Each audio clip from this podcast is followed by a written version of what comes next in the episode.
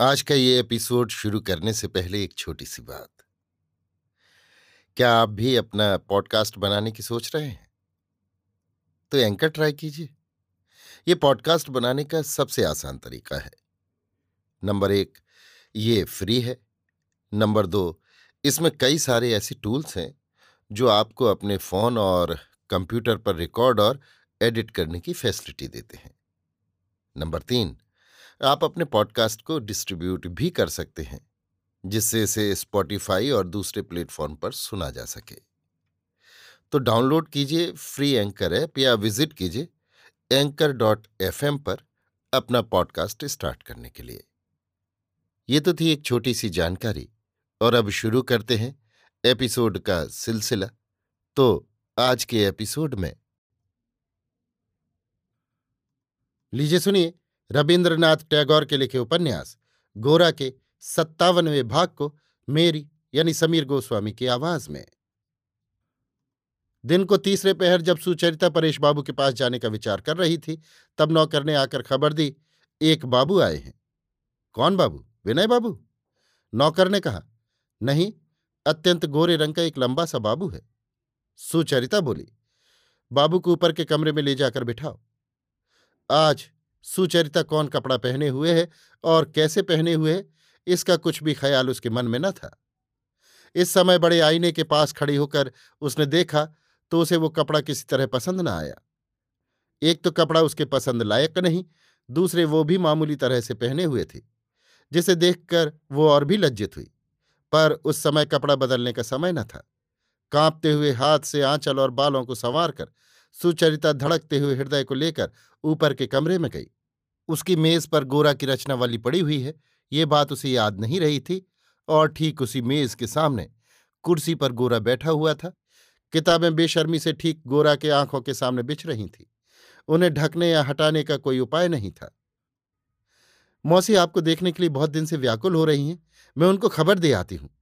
ये कहकर वो चौखट के भीतर हरी मोहनी को लेने के लिए चली गई। थोड़ी देर बाद वो हरी मोहनी को साथ लेकर आ गई।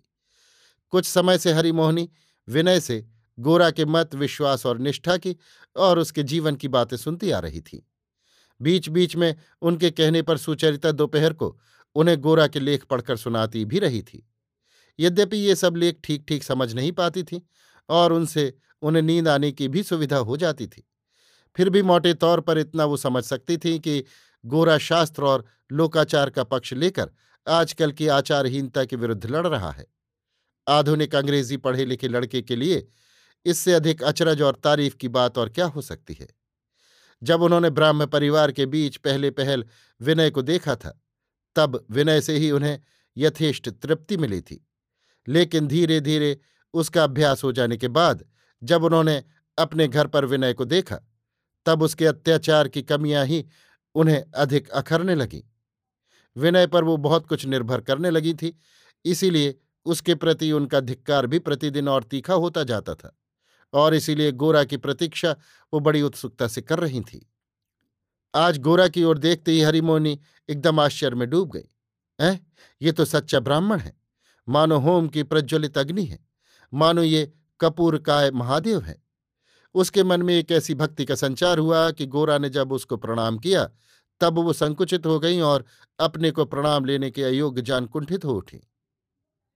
हरिमोहनी ने कहा, बेटा, तुम्हारे विषय में मैंने बहुत बातें सुनी हैं। तुम ही गौर हो, तुम यथार्थ में गौर हो। किस बुद्धि से हाकिम ने तुमको जेल भेज दिया? मैं यही सोच रही हूँ।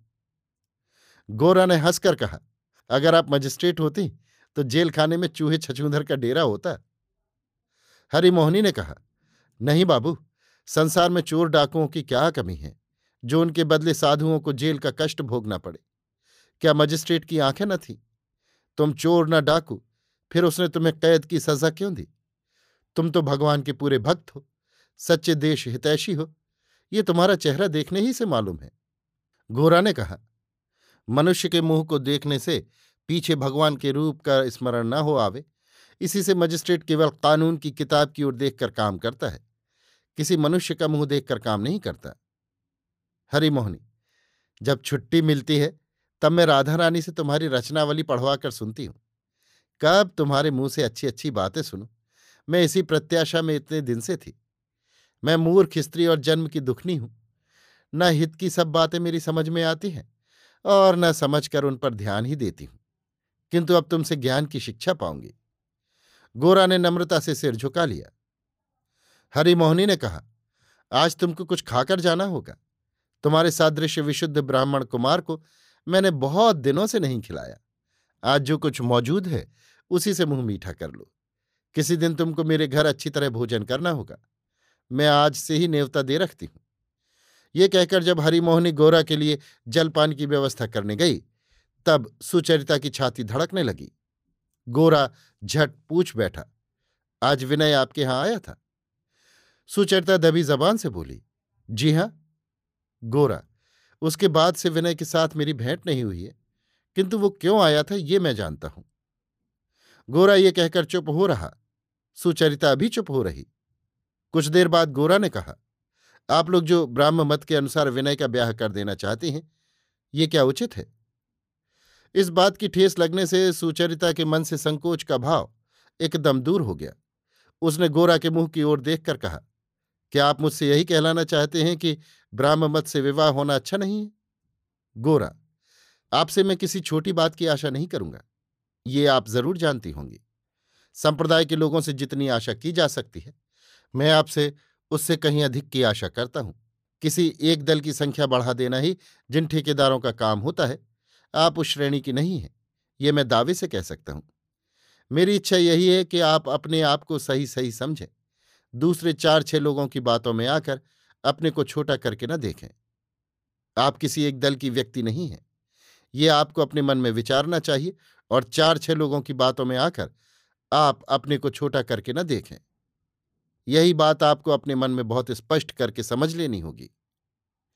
सुचरिता सावधान होकर बोली, क्या आप किसी दल में नहीं हैं? गोरा, नहीं, मैं तो हिंदू हूँ।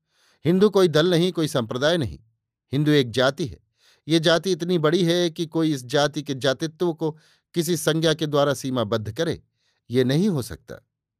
सुचरिता, यदि हिंदू कोई संप्रदाय नहीं तो वो सांप्रदायिक झमेले में क्यों पड़ता है? गोरा, मनुष्य को कोई मारने जाता है तो वो अपने को क्यों बचाना चाहता है? वो सजीव है, उसके प्राण हैं, इसीलिए ना। पत्थर ही एक ऐसा निर्जीव पदार्थ है, जो सब प्रकार के आघातों को चुपचाप सह लिया करता है। सुचरिता ने कहा, जिसे मैं धर्म समझती हूँ, उसे यदि हिंदू आघात समझे तो ऐसी दशा में आप मुझे क्या करने की सलाह देंगे? घोरा, तब मैं आपको यही सलाह दूँगा कि जिसको आपने कर्तव्य समझ लिया है, वो यदि हिंदू जाति की इतनी बड़ी सत्ता के लिए हानिकारक आघात गिना जाए तो आपको खूब सोच विचार कर देखना होगा कि आपकी समझ में कोई भूल या धर्मांधता तो नहीं है। आपने सब और भली भांति सोचकर देखा है कि नहीं?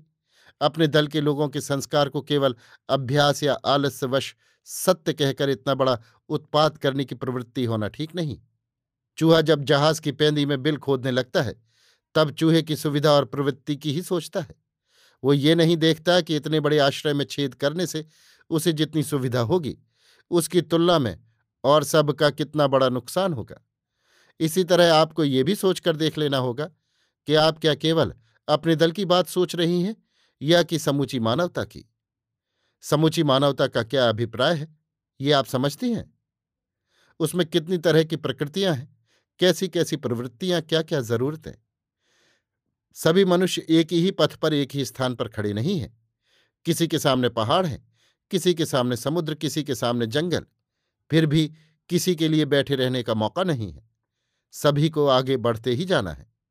आप केवल अपने ही दल के नियमों को सभी पर लागू करना चाहती हैं। आँखें बंद कर सोच लेना चाहती हैं कि मनुष्यों के बीच कोई वैचित्र नहीं है, कि सभी ने केवल ब्राह्म समाज की बही में नाम लिखाने के लिए ही संसार में जन्म लिया है। तब फिर जो सब दस जातियाँ दुनिया की सभी जातियों को युद्ध में हराकर अपना एक छत्र राजत्व फैलाने में ही दुनिया का कल्याण समझती हैं, जो अपनी ताकत के गर्व में ये नहीं मानती कि दूसरी जातियों की विशेषताएँ भी विश्व के हित के लिए मूल्यवान हैं। उनमें और आप में भेद ही क्या रह गया? थोड़ी देर के लिए सुचरिता सब बहस और दलीलें भूल गई। गोरा के गंभीर स्वर की आश्चर्यजनक प्रबलता ने उसके सारे अंतकरण को झंझना दिया। गोरा किसी एक बात को लेकर बहस करता रहा हो। ये मानो वो भूल ही गई। उसके सामने केवल इतना ही सत्य रह गया कि गोरा बोल रहा है। गोरा कहता गया, आपके समाज ने ही भारत के बीस करोड़ लोगों को नहीं बनाया। इन बीस करोड़ लोगों के लिए कौन सा पथ उपयोगी है? कौन सा विश्वास कौन सा आचार उनकी भूख मिटाएगा? उन्हें शक्ति देगा। ये तय करने का भार ज़बरदस्ती अपने ऊपर ओढ़कर, इतने बड़े भारतवर्ष को आप क्यों एक सा सपाट समतल कर देना चाहती हैं? इस असंभव काम में जितनी बाधा होती है, उतना ही आप लोगों को सारे देश पर गुस्सा आता है, अश्रद्धा होती है। उतना ही जिनका आप हित करना चाहते हैं, उन्हीं से घृणा करके उन्हें पराया बना देते हैं। फिर भी आप ये मानना चाहते हैं जिस ईश्वर ने मनुष्य को विचित्र ही बनाया है और विचित्र ही रखना चाहा है, उसी की आप पूजा करते हैं। अगर सचमुच आप लोग उसी को मानते हैं तो उसके विधान को आप लोग स्पष्ट देख क्यों नहीं पाते? अपनी बुद्धि और अपने दल के अहंकार में क्यों उसका अभिप्राय नहीं ग्रहण करते? सुचरिता कुछ उत्तर न देकर चुपचाप गोरा की बात सुनती जा रही थी। ये देखकर गोरा के मन में दया का संचार हो आया। वो जरा रुककर कोमल स्वर में बोला मेरी बातें शायद आपको सुनने में कठोर मालूम हुई हों। पर इससे आप मुझे विरुद्ध पक्ष का मनुष्य समझ, मन में विद्रोह का भाव न रखें। अगर मैं आपको विरुद्ध पक्ष की समझता तो आपसे ये बातें न कहता। आपके हृदय में जो एक स्वाभाविक उदार शक्ति है, वो समाज के भीतर रहकर संकुचित हो रही है, इसी का मुझे बड़ा खेद है। सुचरिता का मुँह लाल हो गया। उसने कहा, नहीं नहीं, आप मेरे लिए कुछ सोच न करें। आपको जो कहना हो कहिए। गोरा ने कहा, मुझे अब और कुछ कहना नहीं है। आप भारतवर्ष को अपनी सरल बुद्धि और सरल हृदय के द्वारा देखें। इसे आप प्यार करें। भारतवर्ष के लोगों को यदि आप अब्राहम की दृष्टि से देखेंगे तो अवश्य उन्हें तुच्छ समझ उनका अपमान करेंगी। तब आपको केवल उनकी भूल ही भूल सूझेगी। जहाँ से उनके संपूर्ण गुण दोष देख पड़ेंगे, वहाँ तक आप न पहुँच सकेंगे। ईश्वर ने इन्हें भी मनुष्य बनाया है। इनका विचार भिन्न है, मार्ग भी एक नहीं। इनके विश्वास और संस्कार भी अनेक प्रकार के हैं। किंतु सभी का आधार एक मनुष्यत्व है। सबके भीतर ऐसा कुछ है, जो हमारी अपनी चीज़ है, जो हमारे इस भारतवर्ष की चीज़ है, जिसको सही सच्ची दृष्टि से देखने पर उसकी सारी शुद्रता और असंपूर्णता का आवरण चीर कर एक आश्चर्यमय महान सत्ता आँखों के सामने आती है। बहुत दिनों की अनेक साधनाएँ उसमें छिपी हुई हैं। उसकी राख में अब भी बहुत दिनों की होम की अग्नि जल रही है। और यही आग एक दिन आपके शुद्र देश काल के ऊपर उठकर सारी दुनिया में अपनी शिखा प्रज्वलित कर देगी। इसमें जरा भी संदेह नहीं है। इसी भारतवर्ष के लोग बहुत दिनों से बहुत बड़ी बात कहते आए हैं, बहुत बड़े काम करते रहे हैं।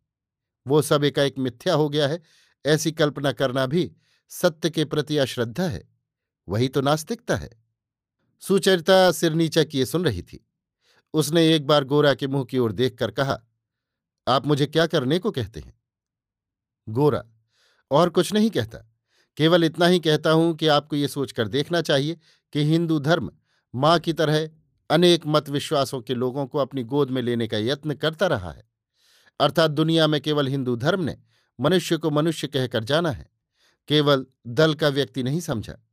हिंदू धर्म मूढ़ को भी मानता है, ज्ञानी को भी मानता है और ज्ञान को भी। केवल एक मूर्ति को नहीं मानता। उसके अनेक प्रकार के विकास को मानता है। क्रिस्तान वैचित्र को स्वीकार करना नहीं चाहते। वे कहते हैं, एक तरफ़ क्रिस्तान धर्म है और दूसरी तरफ़ अनंत विनाश, और इनके बीच कोई विचित्रता नहीं है।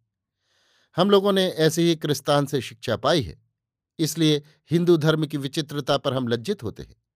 इसी विचित्रता के भीतर से ही हिंदू धर्म एकता को देखने की साधना करता है। ये हम देख नहीं पाते। मन के चारों ओर से इसी क्रिस्तानी शिक्षा का फंदा काट कर निकले बिना, हम किसी हिंदू धर्म का सच्चा परिचय पाने के गौरव के अधिकारी नहीं होंगे। सुचरिता गोरा की बात केवल सुन ही नहीं रही थी, मानो प्रत्यक्ष देख रही थी। गोरा की आँखों में दूर भविष्य की जो ध्यान मूर्ति बसी हुई थी, उसके वाक्यों से वही मानो सुचरिता के सामने प्रकट हो रही थी। लज्जा को भूलकर, स्वयं अपने को भूलकर, विचारों के उत्साह से दीप्त गोरा के चेहरे को सुचरिता एकटक देखती रही। उसके चेहरे में सुचरिता को कुछ ऐसी शक्ति दिखी, जो मानो योग बल से दुनिया में बड़े बड़े संकल्पों को पूरा कर देती है। सुचरिता ने अपने समाज के कई विद्वान और बुद्धिमान लोगों से बहुत सी तत्वालोचना सुनी है, लेकिन गोरा की तो आलोचना नहीं है, वो मानो सृष्टि है। वो कुछ ऐसा प्रत्यक्ष प्रभाव है, जो एक साथ ही सारे मन और शरीर पर अधिकार कर लेता है। सुचरिता आज मानो वज्रपाणी इंद्र को देख रही थी। उसके वाक्य जब अपने प्रबल मंद स्वर से कानों पर आघात करके उसके अंतर को स्पंदित कर रहे थे, तब साथ ही साथ उसके रक्त में मानो बिजली की तीखी कौंध भी क्षण क्षण पर नाच उठती थी। गोरा के मत से उसका मत कहाँ कितना मिलता है या नहीं मिलता, ये स्पष्ट करके देखने की शक्ति सुचरिता में न रही। इसी समय सतीश ने कमरे में प्रवेश किया। गोरा से उसे डर लगता था, इसलिए उससे बचता हुआ वो दीदी से सटकर जा खड़ा हुआ और धीरे धीरे बोला, हारान बाबू आए हैं। सुचरिता चौंक उठी, मानो किसी ने चाबुक मारा हो। हारान बाबू का आना उसे अच्छा न लगा। उसे किसी तरह टाल देने ही में उसने अपना कुशल समझा और उनका आना गोरा को ज़ाहिर न हो, ये भी उसकी आंतरिक इच्छा थी। सतीश की धीमी आवाज़ गोरा के कान तक न पहुँची होगी, ये समझकर सुचरिता झट वहाँ से उठी। उसने जीने से नीचे उतर, हारान बाबू के सामने खड़ी होकर कहा मुझे क्षमा कीजिए, आज आपके साथ बातचीत करने की सुविधा ना होगी। हारान बाबू, सुविधा क्यों ना होगी? सुचरिता इसका सीधा उत्तर न देकर बोली, कल यदि आप पिताजी के यहाँ आवे तो मुझसे भेंट हो सकेगी। हारान बाबू, मालूम होता है इस समय आपके यहाँ कोई बैठा है। इस प्रश्न को भी सुचरिता ने उड़ा दिया। उसने कहा, आज मुझे फुर्सत नहीं, आज कृपा कर मुझे क्षमा करें। हारान बाबू, किंतु सड़क से गौर बाबू का कंठस्वर सुन पड़ा है। मालूम होता है वे अभी यहीं हैं। इस प्रश्न को वो टाल न सकी। मुँह लाल करके बोली हाँ हैं तो? हारान बाबू ने कहा, अच्छी बात है, उनसे भी मुझे कुछ कहना था। यदि आपको बातचीत करने की फुर्सत ना हो तो कोई हर्ज नहीं है। तब तक गौर बाबू से बातचीत करूँगा। ये कहकर और सुचरिता से सम्मति की प्रतीक्षा किए बिना ही वो जीने से ऊपर जाने लगे। सुचरिता हारान बाबू के प्रति कोई लक्ष्य न करके ऊपर के कमरे में गई और गौर बाबू से बोली, मौसी आपके लिए जलपान तैयार करने गई हैं, उन्हें देखा हूँ ये कहकर वो चली गई और हारान बाबू गंभीर भाव धारण करके एक कुर्सी पर जा बैठे। हारान बाबू ने गोरा से कहा, आप कुछ दुर्बल दिखाई देते हैं? गोरा, जी हाँ, दुर्बल होने का कारण ही था। हारान बाबू ने कंठस्वर को कुछ कोमल करके कहा, इसी से तो उफ, आपको बड़ा कष्ट सहना पड़ा है। गोरा, जितने कष्ट की आशा की जाती है उससे अधिक कुछ भी नहीं हुआ। हारान, विनय बाबू के संबंध में आपसे कुछ पूछना है। आपने सुना ही होगा कि उन्होंने आगामी रविवार को ब्राह्म समाज में दीक्षा लेने का निश्चय किया है। गोरा, जी नहीं, मैंने तो नहीं सुना। हारान बाबू ने पूछा, आपकी इसमें सम्मति है? गोरा, विनय तो मेरी सम्मति की अपेक्षा नहीं रखता। हारान बाबू, क्या आप समझते हैं कि विनय बाबू पक्के विश्वास के साथ ये दीक्षा लेने को तैयार हुए हैं? गोरा जब वो दीक्षा लेने को राज़ी हुआ है, तब आपका ये पूछना बिल्कुल अनावश्यक है। हारान बाबू, जब प्रवत्त प्रबल हो उठती है, तब हम लोगों को ये विचार कर देखने का अवसर नहीं मिलता कि किसे मानना चाहिए और किसे नहीं। आप तो मनुष्य का स्वभाव जानते ही हैं। गोरा, जी नहीं, मैं मनुष्य के स्वभाव के ही विषय में व्यर्थ आलोचना नहीं करता। हारान बाबू, आपके साथ मेरा या मेरे समाज का मत नहीं मिलता तो भी मैं आप पर श्रद्धा करता हूँ। मैं बखूबी जानता हूँ कि आपको अपने विश्वास से चाहे वो सत्य हो या मिथ्या, कोई किसी प्रलोभन से हटा नहीं सकता, किंतु गोरा ने रोककर कहा, मुझ पर जो आपकी कुछ श्रद्धा बच रही है, क्या वो इतनी मूल्यवान है कि उससे वंचित होने के कारण विनय को विशेष हानि सहनी पड़े? संसार में भली बुरी वस्तुएँ अवश्य हैं, किंतु आप अपनी श्रद्धा या अश्रद्धा द्वारा उनका मूल्य निरूपण करें तो भले ही करें, पर बात इतनी है कि आप संसार के लोगों से उसे ग्रहण करने हेतु आग्रह न करें। हारान बाबू अच्छा उस बात की मीमांसा अभी न होने से काम चल जाएगा। किंतु मैं आपसे पूछता हूँ कि विनय जो परेश बाबू के घर विवाह करना चाहते हैं, सो क्या आप उसमें रोक टोक ना करेंगे? गोरा ने लाल आँखें करके कहा, मैं विनय के संबंध में आपके साथ क्या ये आलोचना कर सकता हूँ? जब आप मानव स्वभाव से परिचित हैं, तब आपको यह भी जानना उचित था कि विनय मेरा मित्र है, आपका नहीं। हारान बाबू इस घटना के साथ ब्राह्म समाज का संबंध है।